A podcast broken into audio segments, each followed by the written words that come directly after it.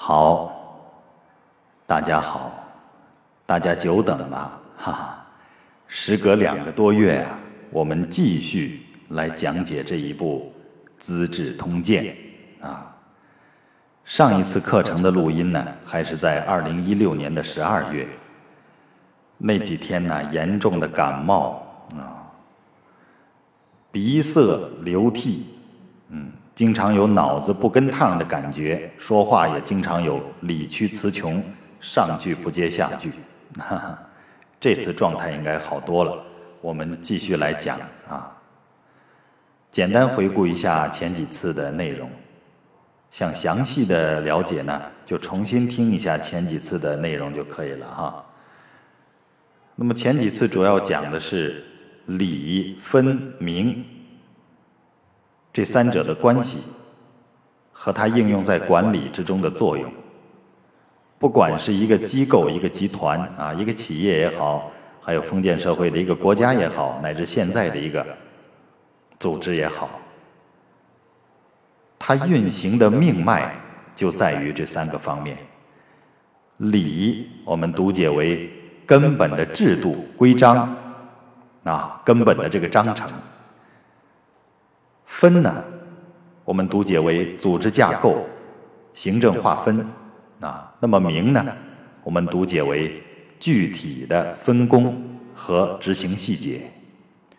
那么理分明的关系和应用，决定了一个集团、一个企业、一个组织、一个单位，它能否健康稳定的存在发展下去啊。这是前几次啊，大概的主要内容，我们是顺着《资治通鉴》这部书的顺序来讲解的。今天我们继续。那么，自从当初开始设计这一个课程的时候呢，当时设计了一首四句的定场诗，但是实际讲课的时候从来没有用过。那么从今天这一次开始。我们每次都念一下这个定场诗啊，作为一种交流嘛，作为一种游戏，哈哈，调节一下气氛用。那么这些细节呀，会越做越好，我们慢慢的去补充丰富。鉴于往事，资治道，明君贤臣，演功名。安心立命，绝学技，今于万世开太平。好，可以了，继续啊。来，接下来讲到这一段啊。呜呼，忧利失德，周道日衰，纲纪散坏，下陵上替。诸侯专政，大夫善政，礼之大体，十丧七八矣。哎，我读的尽量认真一点哈，因为有一些同学说，老师你你朗读的那些有声书啊很好听，但是你讲课碎碎叨叨的那个语言呢，远远不如你读书好听。不知道是你的问题还是录音的问题。啊，这个是都有原因。那么从这次开始，我注意一下，尽量让大家在听课的同时感受到声音的魅力，哈哈感受到朗读的美好。最近这个央视有一个很高雅的节目叫《朗读者》，非常火，啊，有各界的文艺明星啊，有文艺明星，还有各界的这个工作者们，他们选择了跟自己行业相关的一篇名人名作。啊，来朗读，我觉得非常好。那么我个人呢，也是一个啊非常热爱朗读的人，也自定义为朗读者，所以我注意一下这个语音啊。从今天开始，好，翻译一下。呜呼，哎呀，这是一个感叹词啊！我想起了湖南人民经常说“哦吼”啊，“哦吼”，但是这这里的这个“呜呼”呢？表示知识分子的一种哀叹，呜呼哀哉，就是太可惜了，太遗憾了，这个意思啊。忧厉失德，就是在这个周幽王、周厉王的时候，那这两位君主啊，丧失了国君的德行。身为国君，但是却没有足够的这个德国君的德行，这叫德不配位啊。忧厉失德，周道日衰。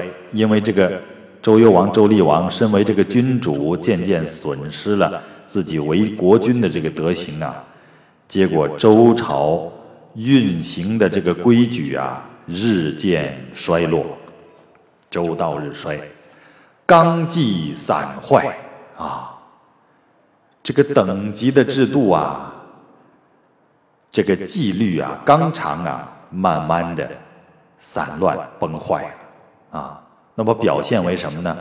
下陵上替，诸侯专政，大夫善政。啊，你看，下陵上替，就是下面的这些职位啊，不好好干，他老侵扰这个上面的职位。那，那么上面的职位之间呢，又不好好配合，总是互相的。拆台，这叫上陵下陵上替啊，安定团结的局面就破坏了，越职的现象，还有不团结合作的现象，各自为政的现象越来越严重。那这点我们注意啊，我们在自己治理的一个机构、一个组织里面，如果出现了这种情况，就要小心啦。当然要首先检讨，是不是你当领导的那个人出了问题。那是不是为君失德？你运行之道啊，日渐衰败，啊，然后才造成了这个纲纪散坏、下陵上替。嗯。那么文武方面呢？诸侯专政，大夫善政。这个诸侯啊，一意孤行，一心只顾征讨；这个士大夫呢，又擅自为政。你看看。互相不配合，互相觉得自己能够自行其事，这个是对制度的不尊重，对组织的不尊重，对这个架构规矩的这个不尊重，同时也是对领导者的不尊重。那，那么根源呢，往往还在于这个领导者德不配位所致。所以在我们治理自己的组织机构的时候，切切注意这些现象。如果有下陵上替，啊，专征啊，诸侯专征，刚才读错了，读成专政了，是吧？如果有这种下陵上替、专征善政的这种现象出现，啊，那么就说明你这个规矩破坏了。规矩被破坏，往往是领袖的问题，啊，纲纪散坏了，你稳定都没有了，还怎么发展呢？嗯。那么礼分明就被破坏了，这是表现的特征啊。乱纪、越职、外争、内讧，嗯，这四点如果出现了，就要小心了啊。作为一个组织的领袖，再接下来，礼之大体，十丧七八矣。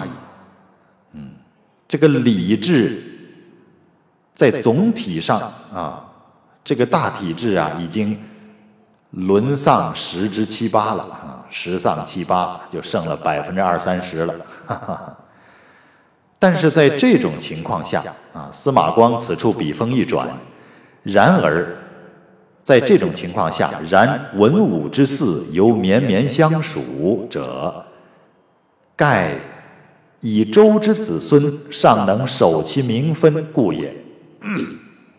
就是在这种情况下，然而周文王、周武王所开创的这个政权呢，犹能够绵延不绝，那么大概就是因为周朝的这个后代子孙啊，周王朝的这个后代子孙还尚能够恪守名分，所以才不至于整个政权都被颠覆。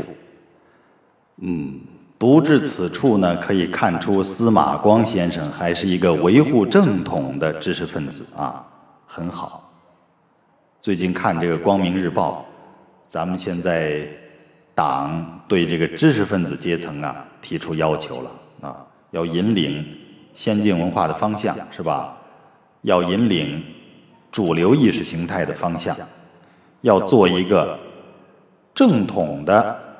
领头人、领头阶层啊，枪杆子时代过去了，笔杆子时代到来了。那么，作为这个知识分子呢，我们要有正义感，要维护自己的国家民族，要维护一个好的执政党啊。那么，司马光这里啊，你看，维护的是正统啊。何以言之？就是刚才说的，尽管周幽王、周厉王那样啊，德不配位，造成了这个这个礼分明啊，都乱套了。但是周文王、周武王的这个周朝统治依然绵延不绝。那大概是因为周王朝的子孙后代还能够恪守名分。为什么这么说呢？下面就举了个例子啊。何以言之？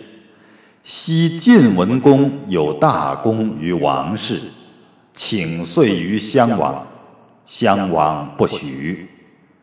就是说，这个晋文公啊，当年有这个大功于王室，为这个周朝曾经建立了大功。那么有一次呢，他向周襄王请求，请求什么呢？请求他死了以后啊。能够享用王室的岁葬礼制，哎，周襄王没答应，不可以坏了规矩啊，没有答应。那么周襄王怎么说呢？周襄王说：“王章也，未有代德而有二王，以叔父之所恶也。不然，叔父有弟而遂，又何请焉？”周襄王说：“这个不行。”啊，王的这个殡葬礼制跟诸侯的是不能一样的。王章也，未有代德而有二王，没有说改朝换代有两个君王的，这是不合规矩的，不合适啊。更何况，这本来也是叔父你所厌恶的，这个叔父啊。往往是一般来说是对是这个天子啊对同姓诸侯的尊称啊，亦叔父之所恶也。这个我们可以做两层理解，一个是所有的叔父们都所厌恶这个事情。第二种理解是，这也正是叔父你所厌恶的。为什么这么说呢？不然叔父有弟而遂，又何请焉？不然的话，你心里如果没有什么不踏实的话，那既然你有地，你愿意行王室的葬礼，你就自行其事吧，你又何必于请求于我呢？啊，这个话绵里藏针啊。那么文公于是惧而不敢为。这个晋文公啊，一听他这么说，哎呀，心生畏惧，就不敢违反这个礼制了。嗯他这个想法呀，就自己享受王室的岁葬制度，这个这个想法呀，就放弃了。嗯，那么接下来司马光继续写道：“是故以周之地，则不大于曹腾；以周之民，则不重于诸举。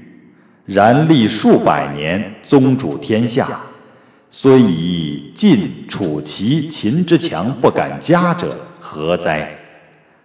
意思是，因此啊，因此啊，周王室的土地面积虽然并不比曹国、滕国的大，那么统治的臣民也不比诸国、举国的多，但是。却历经了几百年，仍然是天下的宗主，嗯，就是正统的宗主啊。即使是晋、楚、齐、秦那样的强国，也不敢来侵犯，那不敢来这个更替政权呢？这是为什么呢？图以名分尚存故也。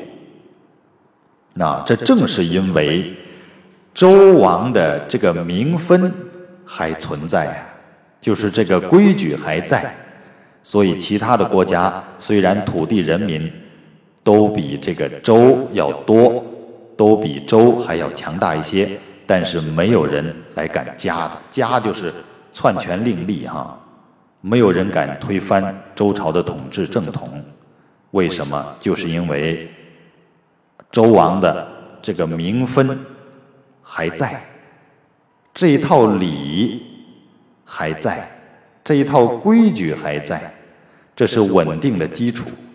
所以从这儿由此看来，名分无关这个这个组织的强弱，那它确实是一个稳定的基础。可是读至此处，我们联系现在的实际啊，还还应该反思一下哈。当时为什么会是这样呢？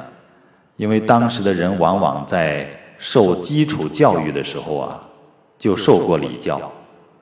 但是现在司马光这段话拿到现在这个社会来看呢，难免会觉得他有点迂腐了。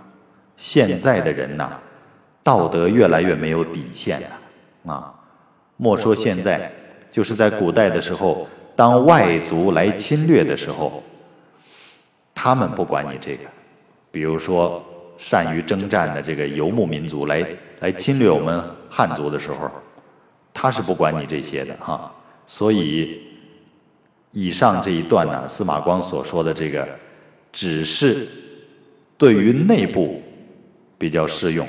那有相同道德操守的，有相同的这个道德公约的。有相同的教育背景的这一些差不多的人，在这些人群里比较适用。如果有那个不讲理的呀，那恐怕这一套也不管用了。即便是你这个理分明尚存，但是没有道德底线的人，依然会把你吞并掉。所以这个分人啊，这一段不能不能完全的去应用，嗯，因为知识分子啊，难免有点迂腐。接下来，至于季氏之于鲁，田常之于齐，白公之于楚，智伯之于晋，其事皆足以逐君而自为。然而足不敢者，岂其力不足而心不忍哉？嗯，刚才举了这个例子，那几个强大的国家不敢侵犯，不敢另立。那么至于鲁国的大夫季氏、齐国的这个田常、楚国的白公胜、晋国的智伯，他们的势力也都足够大，大的足以驱逐国君而自立政权呢。但都终究不敢这样做，那是为什么？难道是因为他们力量不够，或是因为他们于心不忍吗？也不是的，那是因为什么呢？乃为奸明犯分而天下共诛之也。他原来是怕呀，只不过是害怕背上篡权夺位的这个罪名，而令天下谴责罢了。所以你看，他这个道德是有底线的，再强大也不能推翻正统。当然了，这个司马光啊。他当然是推崇这样的一个公约的啊，拿到现在很难说了，所以我们现在做管理的真是见什么人就使什么招儿啊。说流氓会武术，谁都管不住，谁都拦不住啊。那么这个文人呢，要比流氓还会耍流氓，才能治得住会武术的流氓。哈，这是一句玩笑话，但是现实往往是这样。这段我们就先看过去就算了啊。嗯，那么总的来说，这一段讲的就是说，尽管你不强大，尽管比你强大的人有很多，但是你尽量保守着自己的规矩，不至于乱套。不至于乱套呢，敌人或者竞争对手就没有空子可钻啊。苍蝇不叮无缝的蛋，你这个蛋没有缝，你就不会变质，苍蝇的这个这个脏东西就进不去。所以自己麻雀虽小啊，还要独善其身，把自己这这套规矩建立起来、行起来，别人也许只有尊重的份儿，而没有吞并你的心。啊，这一点倒是实用的，倒是适用于现在的啊。再接下来，今晋大夫暴灭其君，不分晋国，天子既不能讨，又宠治之，使列于诸侯，是区区之名分，复不能守而并弃之也。先王之礼，于斯尽矣呀。